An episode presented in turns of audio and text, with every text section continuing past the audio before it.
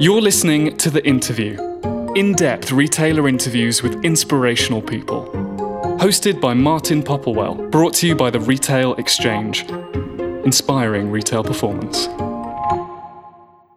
Hello, I'm Martin Popplewell, and welcome to the latest in the interview series from the Retail Exchange podcast.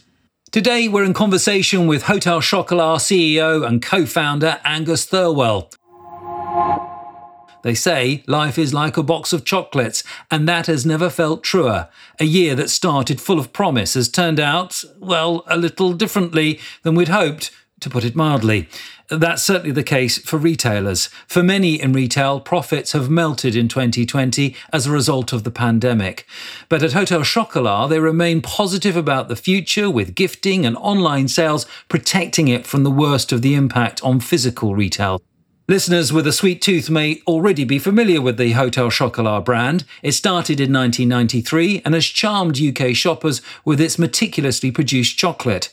As the business prepares for one of its busiest times of year and what promises to be a very different COVID Christmas, it's also back on our TV screens this autumn, providing behind the scenes access into the running of the UK's biggest chocolate maker.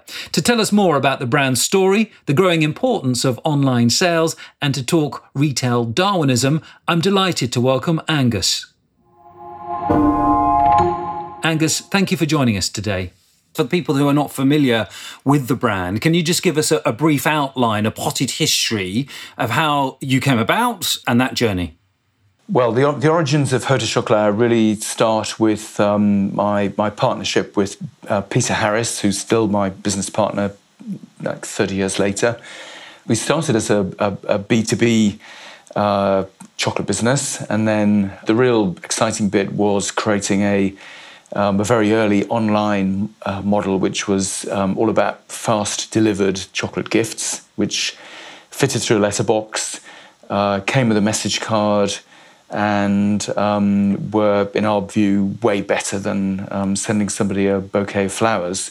This was in the in the in the late 1990s, and we we got that sort of working to a to a, a certain degree, and then uh, the the next instalment of the business evolution was a subscription element, and this was in in, in very early two thousands, where we uh, created a unique selection of chocolates every month, sent them out to the members of what we called our chocolate tasting club and asks our members to taste them and, and, rate them and score them and let us know the results, which we then published inside this, this sort of community.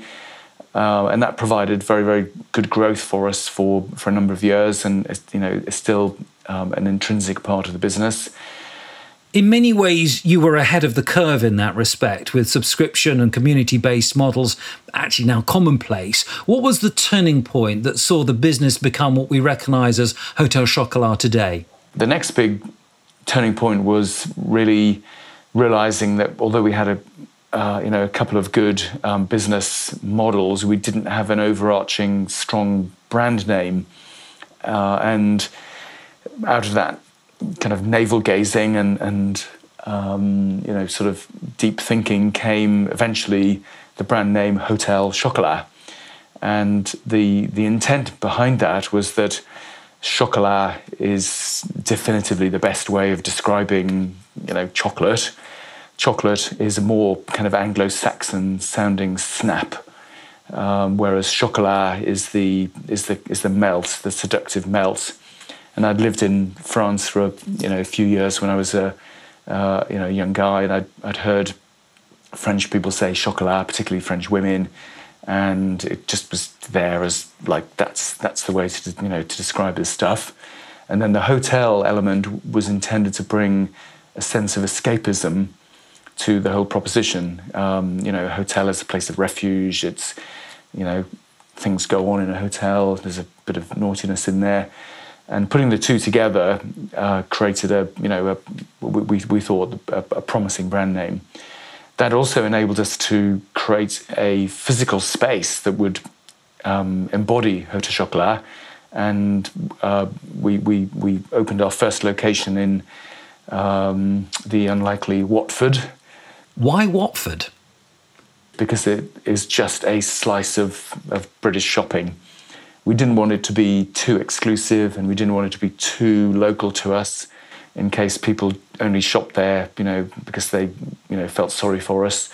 So we wanted to, uh, you know, discreetly get it going, find out if we could make that model work, and and then when we could, it became a a proper multi-channel uh, proposition, uh, spearheaded by by a brand that sort of promised something, and you know, we had a very clear set of values that drove the brand, and um, that was the you know mid mid 2000s. So we were probably about sort of 2007, 2008 here. And the final bit in the jigsaw was buying a, an, an old cacao farm uh, in the Caribbean to get into um, finding everything we could about the, the, the magical uh, cacao bean, which would then give us the best chance of, of making some of the best chocolate in the world. That kind of investment and vision clearly evidences your commitment to quality and detail, a key piece of the puzzle, if you will. That meant we had, you know, an amazing train set to sort of to play with, with all those elements. And the last, uh, you know, 10, 10, 15 years since then have just been the most amazing adventure. So, you know, it's, it's, it's still, it's still a long, long way to go with, with, with this, uh, this particular train set the last few words make me think that actually that's not the end of the story, that's not the destination. And I realise that you won't want to be giving all your trade secrets away, but where what's, what's the next chapter of the journey? The next, well, there's there's several uh, next chapters to play, and and you know we're really we, we think we're probably on chapter three out of ten chapters that we want to uh, work on in the business. When I say we, it's it's it's me and and um, Peter, my business partner, and uh, the rest of our close um, leadership team. So you know that gives you an impression of how far you know we, we think we've we, have we have got to go and how little actually we've already done. The the exciting things we've got in the frame at the moment are um, international uh, exposure of the Hotel Chocolat brand. We've brought it into Japan and America, and it's it's you know got appeal. It seems to resonate with the consumers there, and so we're going to have a very exciting few years building building the models up in in different ways in those two different territories, and and also the other dimension is the um, is, is the fast digital growth that uh, you know we've seen in the last few months, which has really turbocharged our, uh, our ambitions there. Um, and the, the final bit is really the Velvetiser, the in-home hot chocolate making machine that we've we've um, we, have sort of uh, brought to the market, and that's um, that that's another strand of, of, of the you know the future chapters. Hotel Chocolat is back on our TV screens in the UK this autumn for the second series that goes behind the scenes of the business. How much of a decision was that the first time round to agree them to allow them in? Because there's always a risk that you let them in and then you're not actually happy with what they say and how they present you. Was it an easy decision? And can you take us through the, the thought process? Yeah, I mean, there was a lot of angst about allowing a um, you know a documentary crew to have uh, pretty unfettered access, roaming all over Hotel Chocolat. And in the end, we thought, look, what's going to happen is we're, we're showcasing our culture, we're showcasing what makes Hotel Chocolat tick. We know we've got a good culture, and if we if we um, don't if we resist over controlling it, then that culture is going to come out and we're going to show the, the energy, the fun, the you know really lovely people that are drawn to the brand values of Hotel Chocolat. But we do need some control, otherwise it may be that um, you know we don't we don't show enough of the most exciting, uh, if you like, developments and and you know jeopardies that are going on, because you know to make a documentary work, it's got to have an exciting plot. So, so we we um, ended up after quite a lot of negotiation, and this is primarily with the BBC Studios crew who um, uh, created the content, which is then broadcast on Channel 5. So Channel 5 gave a very broad remit, and then BBC Studios had to take that and, and, and make it work in negotiation with, with, with us. We, we worked a, a, a plan out and um, we, we carried out uh, Series 1, which we were very pleased with, and, and it, it had very, very good viewer figures of um, a million and a half people viewing it, and it was broadcast on three occasions as well. So it's we, we, we could see the effect when it was broadcast. Our sales went up immediately and stayed up for a while, and then when it was rebroadcast, exactly the same thing happened again. Um, so when Channel Five and BBC Studios approached us to do um, Series Two um, there was a lot less angst and hand wringing inside the business. We we thought, well, yeah, you know, have we got enough good content to make this a genuinely, um, you know, rich and entertaining three episodes, or are we going to be scraping the bottom of the barrel and it's going to, you know, diminish our brand? And we we looked into it and and you know basically we realised that yeah we've got enough to make five episodes, never mind three so let's get on with it. And the um, the camera crew came to New York um, with, with with with us and lived the experience of, of you know trying to trying to create a new brand there. Um, and then um, followed the, the journey of, of, sort of new creations like our velvetiser, our you know chocolate creams, which are vodka, chocolate, and cream bottled, all, all that, and and it's I, I think it's even better than than the first series. A lot of humour in it, a lot of adventure, and a lot of you know chocolate pouring out of taps and all that sort of stuff. So it's it's great fun. This year, been like no other. I won't sort of go into all the, the lazy cliches. Uh, how has it affected you, and what have been the major challenges for you in 2020 with COVID 19? Well, we, it started with the probably the worst, um, you know, perfect storm of, of, probably any British retailer because of our particular specialisation in Easter. It's for us, it's the second biggest event. We make hundreds of thousands of amazing chocolate Easter eggs, and normally, what we do in in, in the you know three weeks before Easter is we get all our our, our, eggs, which have been made in our factory in, in, in, Cambridgeshire, shipped out to the 125 locations all the way over the UK from Inverness down to, to Plymouth and get set for a, a, an onslaught of, of Chocolat shoppers. What actually happened was we, we had all the stock delivered and then we had to lock all the doors and revert to trying to fulfill all the demand through purely online. But also, the other twist was that um, in order to work safely in our distribution center, we we had to uh, cut the, the, the speed and the output down to a third of the previous levels. That must have been hugely challenging. So we were looking at a a 500% increase in demand with only 30% of the previous um, bandwidth that we had before. Um, and all the, all the Easter stock locked in 125 mini warehouses. So what we did is we had the most amazing um, response culturally um, and, and, professionally to that. We, we faced into the challenge. We our, our retail teams mobilised. Our um, supply chain team connected with them. We we got the majority of that stock back into our central location. We we worked out a way that we could increase the the um, the muscle of our online um, operation by um, pre-preparing um, ready-made, um, if like, bundles or collections, which meant that instead of picking um, four or five individual items to make a, a, a, customer order, we would, in a way, make the choice for the customer in, in a, in a, by using our chocolate factory production lines. And that meant that our um, warehouse fulfillment team were were picking one item instead of four or five at a time, which meant that we could uh, logarithmically, you know, get back to very very strong um, uh, shipping levels. So all in all, we managed to uh, you know save Easter for for you know many households up and down the country, but also importantly for our business. And you know that was an amazing uh, galvanizing effect that showed what we were capable of and and, and created a lot of belief in, in in terms of our capability, but also vindicated our purpose.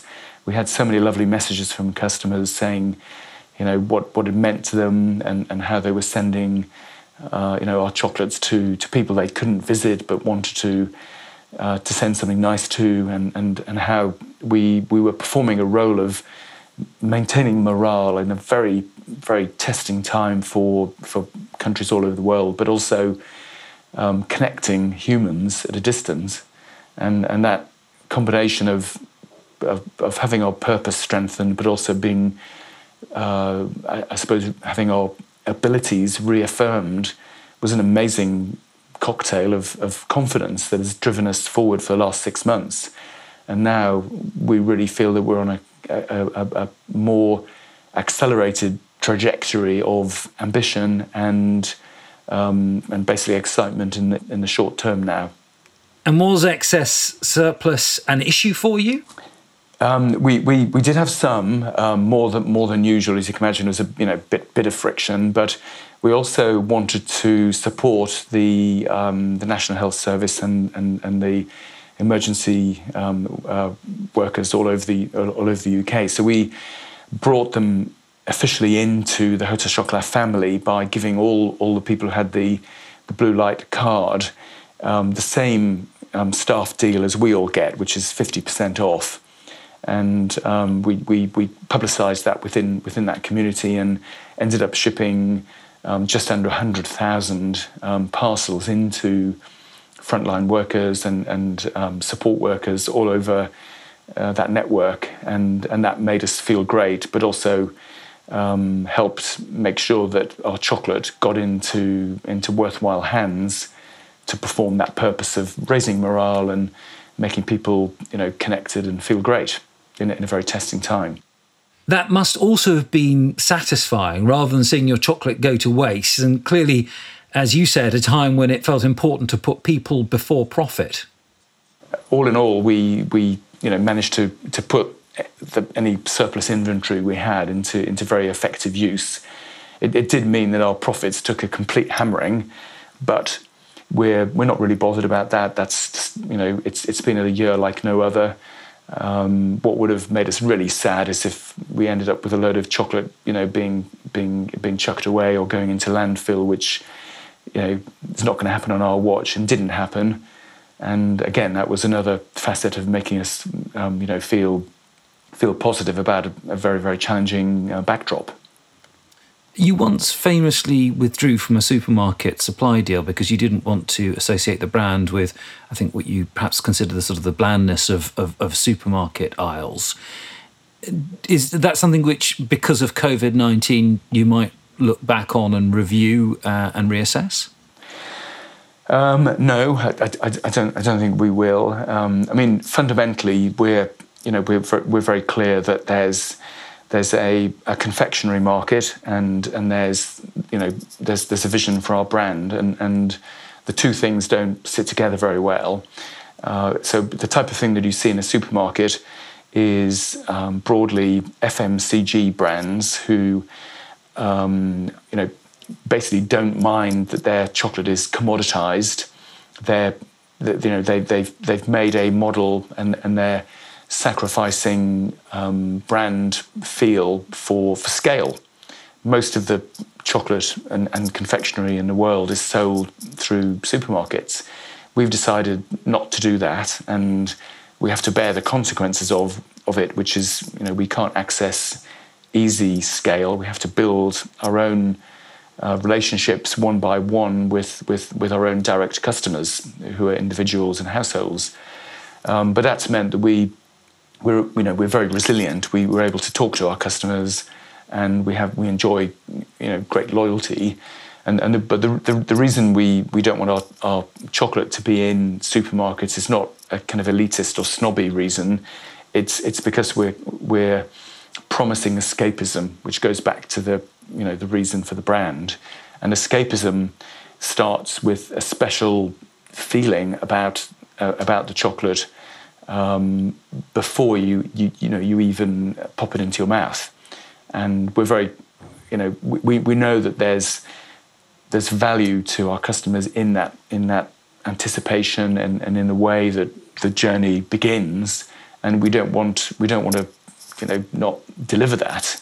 So we're, it's it's a particular course that we've decided and we're not we're not um, we're not changing that because of a short term um, kind of shock to the system isn't it also the reality that the supermarkets want a huge slice of your profits uh, and if people uh, will still buy from you why hand over a whole load of your profits to the supermarkets uh, well, yes, but they, they do deliver something pretty good for that. I mean, they, they deliver, you know, basically they'll they'll you know receive it in, they'll stock it, they'll um, introduce your brand to their customers, and etc. Uh, etc. Et so you know, it's it's it's um, it's a retailing profit, which is which is fair enough, but it's just not for us. That's all, and you know, we're, we're, we're we have to stay true to our, our brand and our business model the impact of COVID 19 on many retailers has been one of really developing their online offering. And obviously, from what you've said already,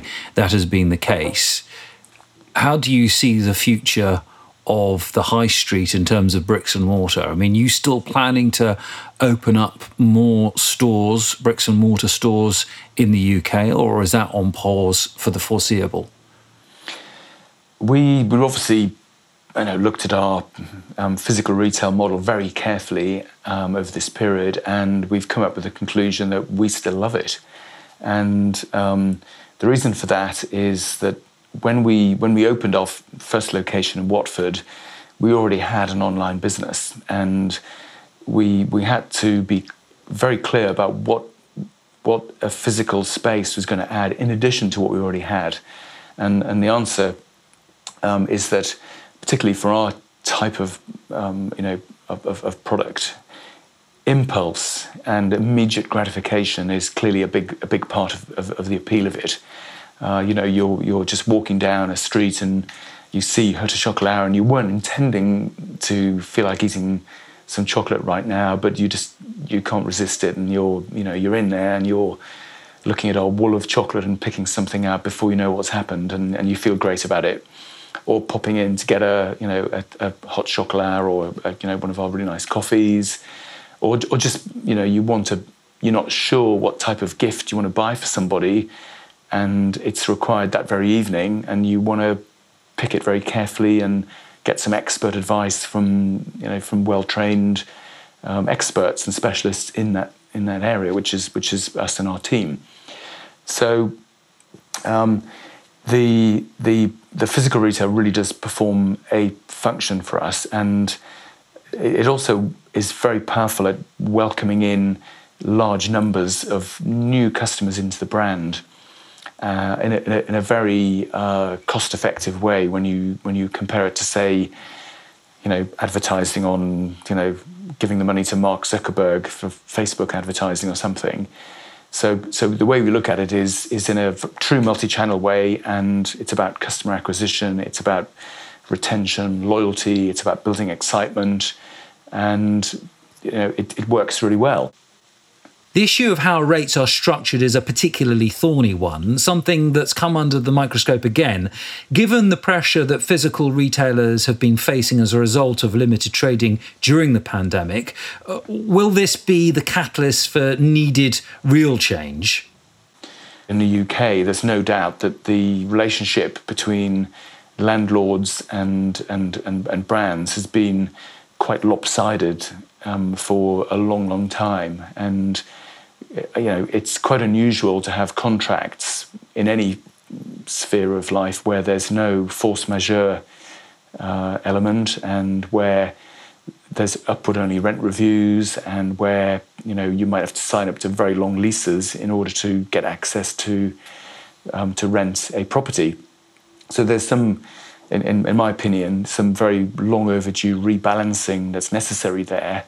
And, and the, the reason I'm, I'm confident that you know, my, my view is balanced on this is that we're, we're also operating in another country, Japan, where um, new shopping malls are opening um, at the moment, even in even in a pandemic, and where and the reason for that is that the the, the landlords um, more often uh, have a partnership approach with their with their brands, and they like to receive their rent as a um, a percentage of the sales that that brand can generate in in, in partnership uh, with with the landlord space, and so that means that in good times, uh, you know, they they share in in a success, and in a time like now, the rent payable um, is, is, is is is lower, and in in a time when um, locations have to physically close, the rent is zero. And, and so that means that there's a more enlightened and balanced approach, which ultimately leads to more cooperative working and, and you know, shared and aligned interests in, in, in, in a stakeholder group is, is obviously the best way to work. And how likely is that to affect your approach to UK store openings in the months to come? Our plan in the UK is to is to um, pause new openings while the um, the dust settles in, in the property scene, and we will then come back with uh, with new enthusiasm, uh, and, and hopefully there'll, there'll there'll be some you know some kind of improved backdrop to the way things way, way things have to happen. You've already touched on some of the ways in which you had to think differently during lockdown. Did any of these new ways of working surprise you or affect your view in terms of where you take the brand and the company next? Yes, very much. We, um, I mean, what we've really seen in in in you know, developed markets all over the world is um, probably five years of um, you know retail Darwinism compressed into five months. Everything that has happened was going to happen anyway, but just not so quickly. And um, all the plans that we we had to uh, continue to develop Hotel Chocolat were in place. It's just that we were anticipating we would um, uh, execute them over a, a, slightly longer period. What we've seen is we have the opportunity and and and, and really the, the pressure and the imperative need to do them faster, which we're going about doing. And done the right way, that's not a panicky move at all. It's, it's actually what we've been waiting for in many respects. Um, so it, it's a bit like choosing to surf a wave or be, you know, tumbled over by it and unceremoniously chucked onto beach. So we're, we're choosing to surf it, and it's it's it's you know it's terrifying sometimes. It's exhilarating. It needs a different, faster management approach, more acceptance of risk, um, quicker decisions, um, and it it's it's, a, it's as a as an entrepreneur, obviously, you know, that's the way that entrepreneurs like to work anyway. And what, what I'm really pleased about is that the, the, the wider team that we've got in the business have also really embraced that and can, can see the benefits and are enjoying working collegiately but just faster. And it's, it's like a well trained team suddenly making it through to you know the World Cup final and realizing that you know everything you trained for you can do and you're, you're really good at it. How has staff morale been affected in recent months, and what have you done to try and keep spirits and energy levels high? We, well, we just carried out our a, a big engagement survey where we um, once a year ask our teams through a, a you know totally private and confidential questionnaire uh, about the business in, in you know in a series of um, you know structured questions. We've had that back, and, and we've actually got the best engagement scores that we've ever had and that would put us into one of the best 100 companies to work for in the UK. So we're, really proud of that and we, that we've been able to achieve it in these these circumstances. And I, th- I think I think the way that this has happened is that the realization of supporting teams at a distance has meant that we've completely upped the communications. We've been using a lot of video. We've been much more open about the, the risks and, and how we're how we're mitigating them, how we're how we're you know what we're doing, and, and so we shared a lot more information, and that has um, had the effect not only of making people feel reassured, but also brought the, the what we call the Hotel Chocolat family closer together. Um, so, so yes, I mean, basically, people have, have felt uh, anxious in the face of the relentless media bombardment of, of you know terrible, depressing news just before you go to bed, and um, what we've tried to do is to roll that back a bit with a little bit of you know realistic optimism. But there's no doubt that you know a lot of people are kind of you know morally and um, uh, you know spiritually um, you know under pressure. So it's going to it's going to we're going to keep this method of communication going, and we're we're also talking on a on a mental health level to people, providing more support. But it's it's it's a trying time for everybody f- for sure. We look towards the reality of a COVID Christmas. It's a really important time for many retailers. Are you optimistic or pessimistic about what lies ahead? Um, we're optimistic. We're in the best shape we've ever been in terms of preparedness. When we, you know, face down the potentially existential challenge of having Easter cancelled, we had we had days to react. We, we've we've had six months to prepare for um, you know UK Christmas peak, and unsurprisingly, you know, with the momentum that we've generated, uh, we believe we've done a great job of it. Um, and whatever shape Christmas takes, we you know we we are agile and we can adapt. It's going to be a bit of a bucking bronco to ride it for sure, but we we're up for it. Morale is good. We've made good plans. We, we've doubled our um, distribution space, so we, have you know invested in uh, you know more team, more more more equipment, more space, and the, the planning that we put in is is the best by far that we've ever done. Can you just give us a bit of an insight into that planning?